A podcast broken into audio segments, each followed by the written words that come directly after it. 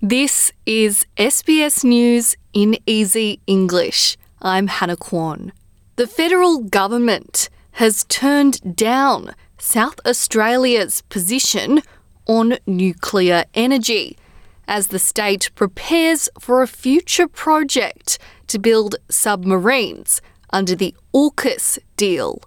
Premier Peter Malinauskas says the submarines could bust myths about how safe the energy alternative is. But the Environment Minister, Tanya Plibersek, and Prime Minister Anthony Albanese have pushed back on his comments.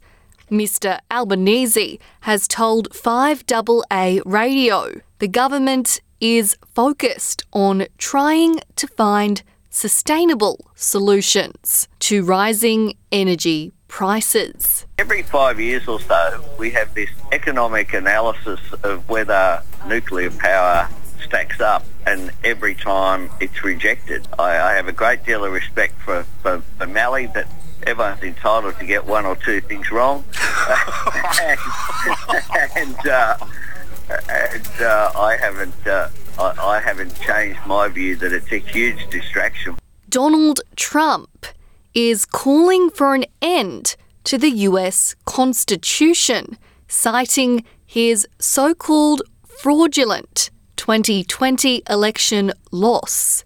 The former US president demanded the election be overturned or rerun, and for the first time called to set aside the US Supreme Law. Brittany Higgins is preparing to sue two former Liberal cabinet ministers she worked for in Parliament after labelling Australia's justice system a national shame. In response to the announcement that the allegations of rape against ex colleague Bruce Lehrmann were to be dropped, Ms. Higgins posted on social media detailing her experiences during the trial. The original trial was aborted in October over juror misconduct, and last week it was confirmed plans for a second trial had been abandoned and charges dropped over concerns for Ms. Higgins' welfare. Ms. Higgins said the outcome did not affect the truth and that she now understands Australia's asymmetrical criminal justice system. The post comes as former Defence Minister Linda Reynolds confirmed Ms Higgins is pursuing a civil case against her and other parties. Turning to sport, and in World Cup news, England has won over Senegal to make it into the quarterfinals.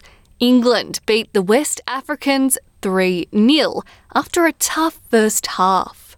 Following the disappointing loss, a number of Senegal fans said they'd be rooting for Morocco in the hopes that an African nation can achieve their first World Cup victory. I believe that um, one day an African country will lift the trophy because if you look at all the teams that played in this World Cup, there is an African in that team. And so I believe that Africa will one day rise to the occasion with good management, will rise to the occasion and will have an African world champion one day. England will go head to head with France on Sunday, with Morocco facing Spain on Wednesday. You've been listening to SBS News in Easy English. I'm Hannah Kwan.